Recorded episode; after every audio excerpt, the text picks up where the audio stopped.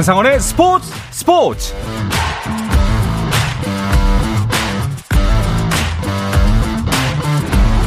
스포츠가 있는 저녁 어떠신가요? 아나운서 한상원입니다. 오늘 하루 이슈들을 살펴보는 스포츠 timeline으로 출발합니다.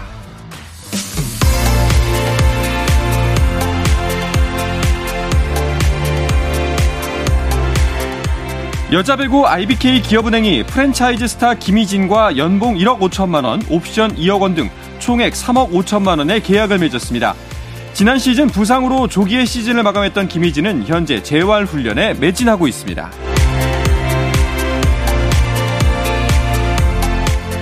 외국인 투수 스미스를 방출한 프로야구 한화가 좌완 산체스와 연봉 40만 달러에 계약하고 영입을 발표했습니다. 산체스는 2020년 세인트루이스 유니폼을 입고 메이저리그에 데뷔해 3경기에 등판해 5와 3분의 1 이닝 동안 평균 자책점 6.75를 기록했고 마이너리그에서는 140경기에 나서 32승 52패 평균 자책점 4.61을 올렸습니다. 산체스는 이번 달 안으로 입국해 팀에 합류합니다. 메이저리그 피츠버그의 최지만이 부상으로 두 달가량 결장합니다. 피츠버그 구단은 최지만의 왼발 아킬레스건 부상이 최종 확인돼 8주가량 재활에 들어간다고 밝혔습니다. 한편 같은 팀 피츠버그의 배지와는 콜로라도전에서 1안타 1볼넷으로 멀티 출루하며 팀의 14대 3 대승에 기여했습니다.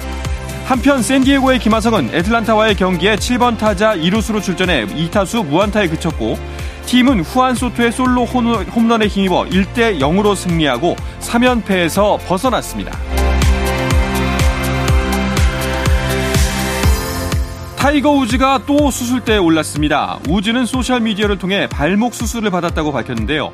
우즈는 2021년 2월 교통사고 때 부러졌던 오른쪽 발목 복사뼈의 외상 후 염증을 치료하기 위한 수술이었다고 설명했습니다.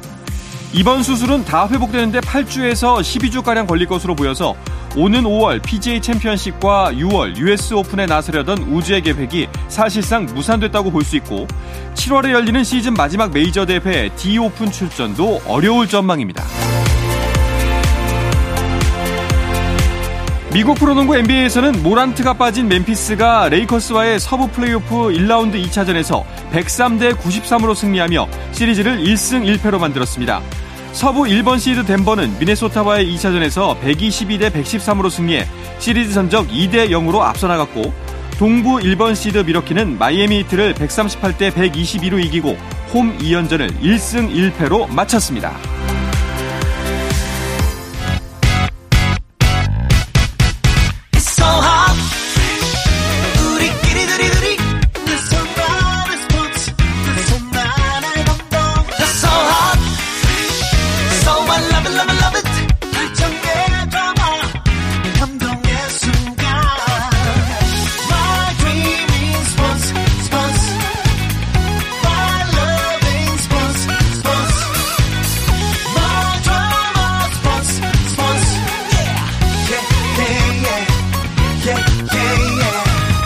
스포츠 스포츠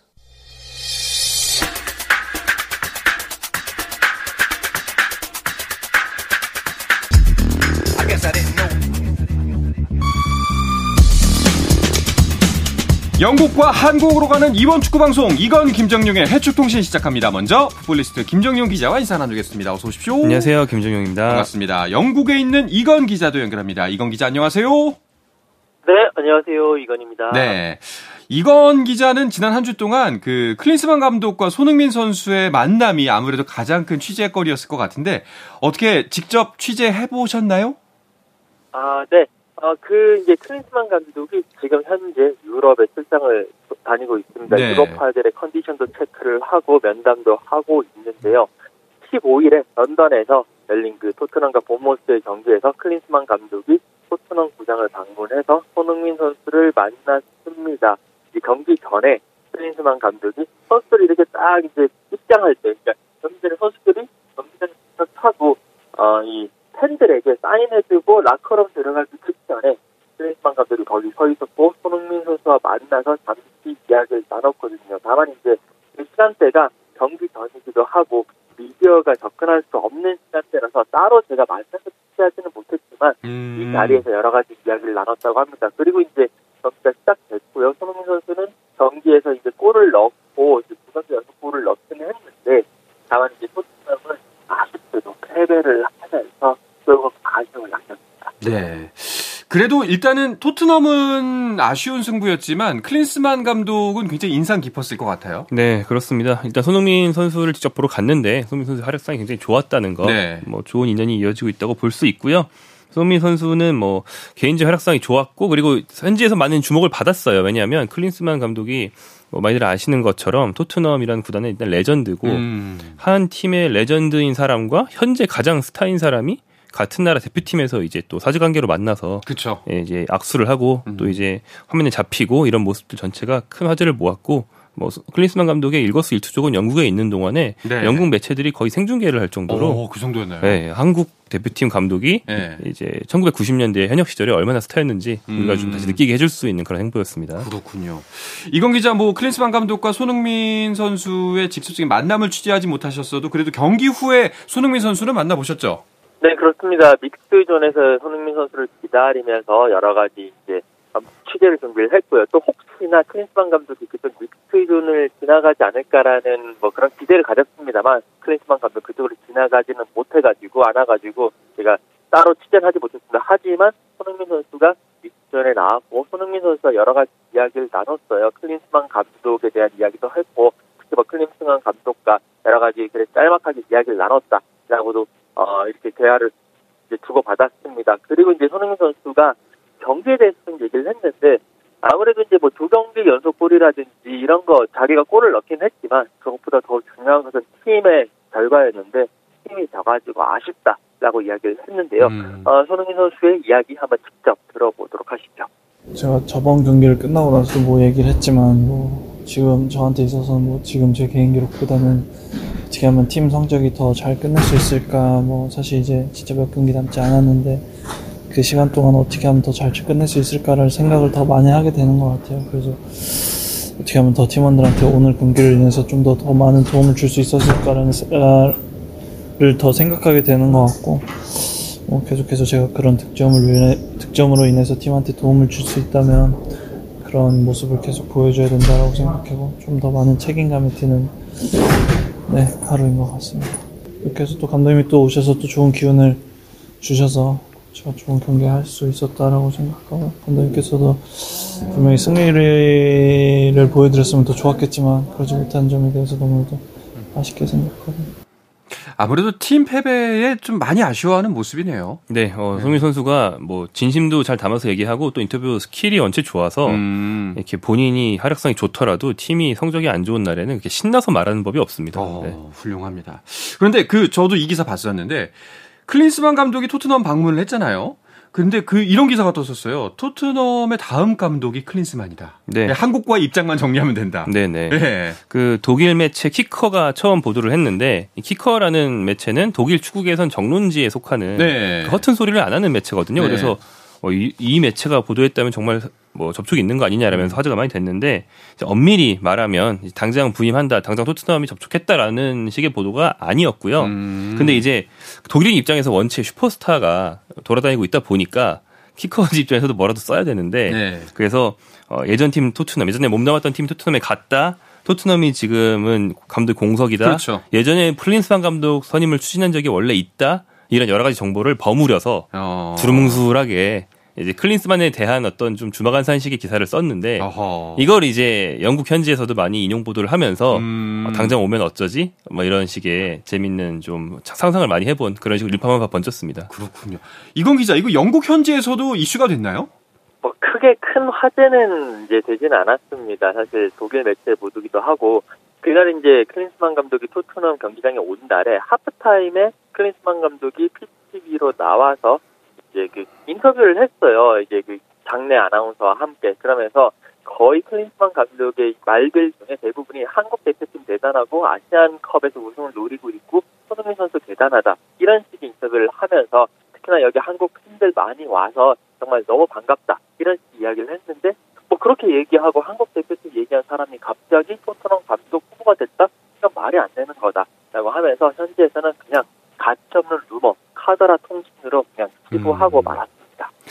사실 그 상식적으로도 납득하기 어려운 일이잖아요. 네, 그렇죠. 그래서 축구협회의 이 보도가 유럽에서 뜬날 이제 물어봤는데, 네. 뭐 축구협회에서는 일단 확인할 수 없는 건 없는 거고 왜냐하면 클린스만 감독이 런던을 방문했을 때 토트넘 측 관계자가 그런 말을 했을지는 우린 모르는 거니까 음. 확인은 못하지만 확실한 건 그런 말이 왔더라도 당장 옮길 리는 없는 그런 음. 상황이고 이번 출장 굉장히 바쁘거든요 클린스만 감독이 네. 네, 대표팀의 아시안컵과 월드컵이라는 목표를 위해서 굉장히 경무를 이제 수행하고 있는 사람인데 이런 보도가 나는 게 좀 불쾌하다라는 어, 얘기도 있었습니다. 그렇군요. 자, 그런데 이 정작 토트넘은 다음 시즌의 챔피언스리그 진출이 어, 아무래도 어려워 보이는 분위기로 가는 것 같아요.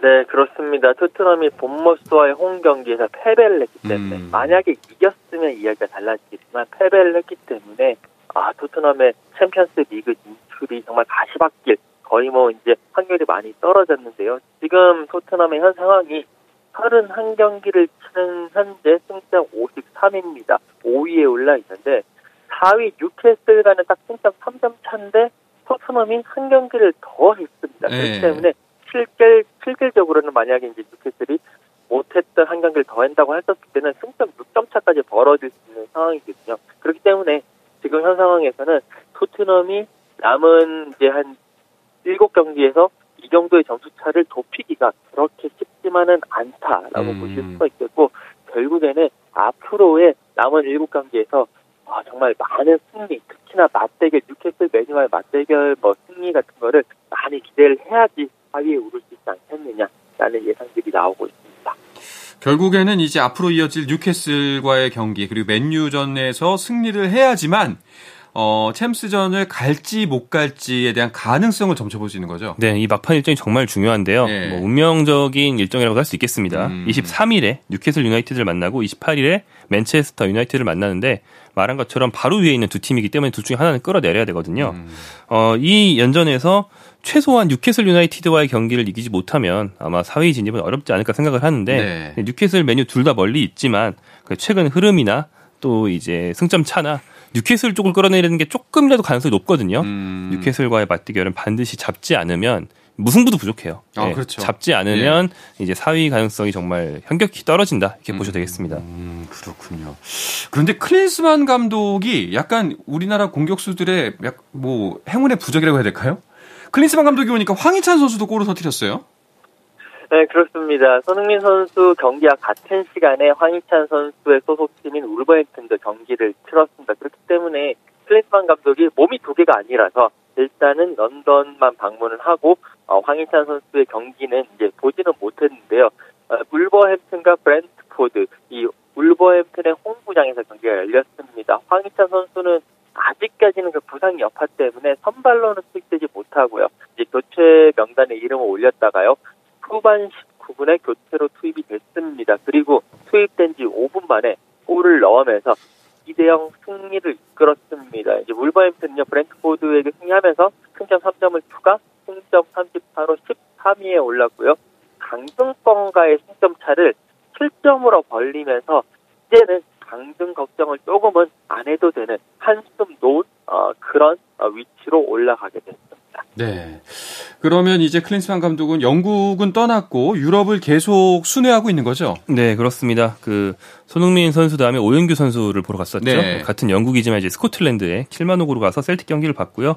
그다음에 김민재 선수 경기 보고 그다음에 이재성 선수, 정우영 선수 등의 독일 쪽 경기도 보고 그 사이에 개인 일정도 있는데 오. 그 메르켈 전 독일 총리랑 예. 친분이 굉장히 두터워요. 오. 그래서 이 메르켈 총리가 역대 독일 총리 중에서 두 명만 받은 그 높은 등급의 훈장을 역대 세번 째로 받게 되는데 귀빈으로 초청을 했어요. 그러니까 메르켈 집권기에 약간 축구를 통해서 독일 국민들에게 희망을 준 어떤 아이콘이었거든요. 그렇군요. 그래서 클린스한 감독이 독일 축구 대표팀에서 입지가 좀 위태로울 때 메르켈 총리가 뒤를 봐줬다는 얘기가 많이 있었습니다. 음. 뭐 그런 개인적인 일정까지 포함해서 굉장히 바쁜 일정 소화하고 있고 가장 최근에 만난 거 이제 김민재 선수. 네. 김민재 선수가 뛰지는 못했지만 이제 한국 시간 수요일 새벽에 열린 김민재 선수의 그 소속팀 나폴리 챔피언스리그 경기를 직접 관전을 했고요. 음. 김민재 선수와 함께 이제 이야기를 나눴습니다. 그러게요. 김민재 선수가 이제 그 경고 누적으로 결국 2차전 출전을 못했는데 이 사실 크리스만 감독이 김민재 선수 뛰는 걸 다시 한번 또 보면 참 좋았을 텐데 말이죠.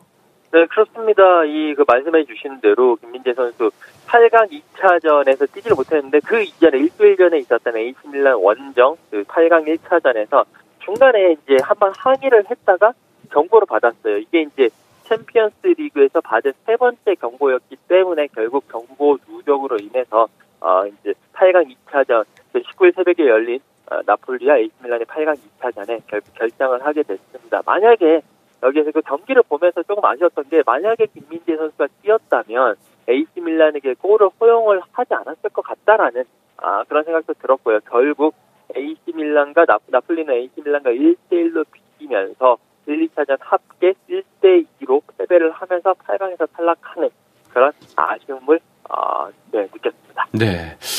그 김민재 선수가 뭐 심적 육체적으로 좀 힘듦을 호소했기 때문에 어, 클린스만 감독이 찾아가서 어떤 이야기를 나눌지가 참 많이 관심이 쏠렸었는데 사실 그 이야기 자체가 공개되진 않았어요. 그래도 좀 추측해 볼 수 있는 지점은 있죠. 네, 뭐 구체적으로 어떤 대화를 나눴는지 다 알 수는 없지만 뭐 그냥 전해 듣는 분위기에 따르면 분위기는 좀 화기애애했다고 합니다. 음. 그리고 뭐 구체적인 요구 조건이 있다거나 뭔가를 결정한다거나 이런 좀 그런 미팅이 아니고 말 그대로 이제 만나러 가서 교감을 나누고 앞으로 어떻게 헤쳐나갈지에 대해서 좀 큰 공감대를 형성하는 정도의 대화를 했던 것 같아요. 음. 덕담을 하고요.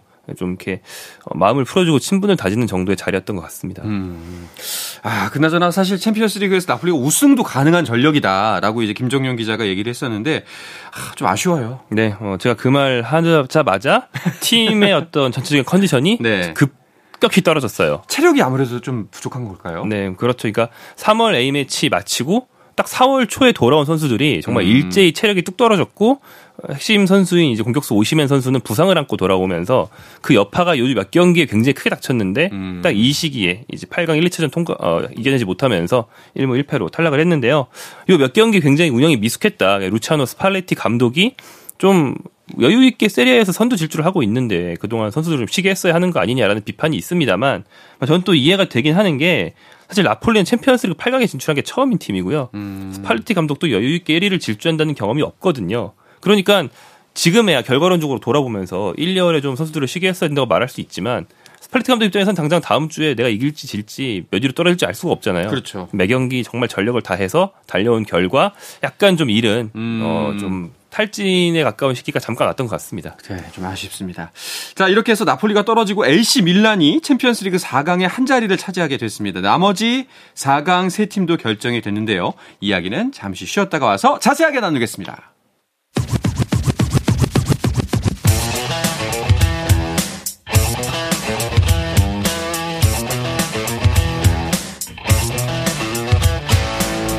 짜릿함이 살아있는 시간 한상원의 스포츠 스포츠 영국과 한국을 넘나드는 이원 축구 방송 이건 김정용의 해축 통신 듣고 계십니다. 풋볼리스트의 김정용 기자, 영국의 이건 축구 전문 기자와 함께하고 있습니다. 자, 김 기자. 챔피언스리그 4강에 오른 나머지 세 팀 어떤 팀들인가요? 네, 일단 맨체스터 시티가 오늘 음. 새벽에 진출을 확정하면서 어제 확정했던 레알 마드리드와 4강에서 만나게 됐습니다. 맨체스터 시티와 레알 마드리드 굉장히 화, 려한 네. 스타들이 격돌이 됐고요. 또 나머지 대결은 AC 밀란과 인테르 밀란, 이, 이탈리아의 대표적인 두 강호가 또 같은 도시를 연고로 두고 있는 더비 관계죠. 이 밀라노의 두 팀이 4강에서 만나게 됐습니다. 그렇군요. 아, 사실 그 레알 마드리드 대 맨시티는 4강에서 보기 좀 아쉬울 정도로 이거 결승전 매치나 마찬가지인 경기잖아요. 네, 그렇습니다. 뭐 말씀해 주신 대로 미리 보는 결승전이다라고 볼 수가 있겠습니다. 양 팀의 양 팀이 또 공교롭게도 챔피언스리그 4강에서 맞대결을 하는 게 세 번째입니다. 2015-2016 시즌에 이제 한번 첫 번째로 4강에서 맞부딪혔는데요. 레알 마드리드가 1, 2차전 합계 1대 0으로 승리를 하면서 결승에 올랐고요. 그리고 이제 지난 시즌에 역시 어, 이두 팀이 4강에서 맞붙었는데 1차전에서는 맨시티가 4대 3으로 승리를 했습니다만 2차전에서 레알 마드리드가 3대 1로 승리. 그러면서 1, 2차전 합계 6대 5로 레알 마드리드가 승리를 하면서 다 결승에 올랐습니다. 그만큼 4강 어, 맞대결이 잦은 만큼 이제 두 팀이 상당히 경기력이 좋다. 상당히 어, 유럽에서 톱 클래스의 팀이다라고 볼 수가 있고 다만 두 팀이 만나면 항상 레알 마드리드가 이겼다라는 것을 봤었을 때는 약간 맨시티가 부담이 될 수 있을 것 같습니다. 그렇군요. 아, 뭐 뮌헨이라도 1차전에서 0대3 완패를 뒤집기는 아무래도 어려웠겠죠? 네, 어, 맨체스터 시티. 과르디올라 감독이 부임한 뒤에 맨체스터 시티는 뭐 한결같은 이런 홈앤드어웨이 경기를 치르는 전략이 있는데요. 음. 원정 무승부 홈 승리입니다. 음. 16강도 그때 1차전이 원정이었어요. 1차전은 독일의 라이프치히 원정에서 비기고 와서 2차전 홈에서 7대 0으로 대승을 했고요. 네. 이번 8강에서는 1차전이 홈이었는데 맨시티가 1차전 홈에서 3대 0으로 대승을 하고 원정에서 비겼습니다. 그러니까 원정은 좀 어려우니까 무승부 작전으로 가고 음. 홈에서 대승을 한다. 이게 이제 과르디올라 감독의 전략인데요. 이번에 홈이 먼저였기 때문에 맨시티가 이 전략을 아주 쉽게 수행할 수 있었고 바이에른 뮌헨이 이걸 뒤집기 위해서 정말 공격적으로 나가봤지만 엘링 홀란이 버티고 있는 맨시티의 역습이 무서워서 골을 많이 넣지 못했어요. 네. 그래서 결국 1대1로 무승부를 거뒀습니다. 그렇죠. 그 결국 투헬 감독이 퇴장까지 당했습니다. 네, 어, 투헬 감독이 심판의 판정에 분노를 굉장히 심하게 표출하다가 음. 어, 후반 40분에 퇴장을 당했고요. 그래서 이제 관중석으로 올라간 뒤에 막판에 이제 급하니까 막 몰아쳤거든요. 네. 그 자기 선수들의 이제 슛이 빗나가는 것을 보면서 굉장히 아쉬워하는 관중석의 모습을 볼 수 있었는데 이 투엘 감독이 최근 급하게 좀 선임이 됐는데 바이에른 미넨이 기존 감독인 나겔스만이 뭐 못한 게 없는데 어떤 승부처에서 승부사를 선임해 보겠다고 절 잘못이 없는 전임 감독을 자르고 데려온 거거든요. 음. 근데 그러자마자 챔피언스를 탈락을 하는 바람에 굉장히 좀 어, 입지가 좀 난처해졌습니다. 네. 그 연이은 골 소식도 있고요. 혼란이 먹는 음료까지 화제던데요? 네, 그렇습니다. 홀란이 지난주에 자신의 소셜 미디어에다가 뭔가 우유병을 든 사진을 업로드를 했는데 영국 언론들이 어 이게 뭐냐라고 계속 취재를 했습니다. 결국 그 우유를 단순한 우유가 아니라 시금치를 넣은 우유가 약간 특별한 우유, 홀란을 위해서 customizing 된 우유라고 이제 이렇게 보도를 했는데 그만큼 어, 홀란이 뽀빠이처럼 시금치를 넣은 우유를 먹고 정말 지금 미친 듯한 정말 대단한 골 폭풍을 일으키고 있다라고 보도를 했고요. 그 시금치 넣은 우유, 시금치 우유의 힘 덕분인지 이제 오늘 경기에서도 혼란이 골을 넣었는데 어, 챔피언스리그 통산 35번째 골이거든요. 최연소이자 최소 경기 27경기에서 35골을 넣는 그런 기록도 세우기도 했습니다. 와. 정말 뭐 신기합니다. 시금치 넣은 우유라니 무슨 맛일지도 좀, 예, 뭐 잘하니까, 네. 네, 뭐 그렇겠죠.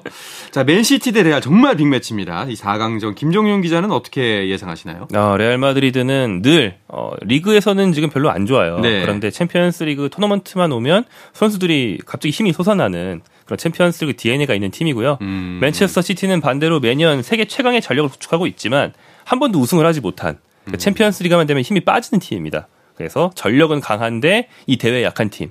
전력은 예전만치 않은데 이 대회는 가장 강한 팀. 이 두 팀의 서로 다른 어떤 징크스가 맞물리는 흥미로운 대결이 됐습니다. 그렇군요.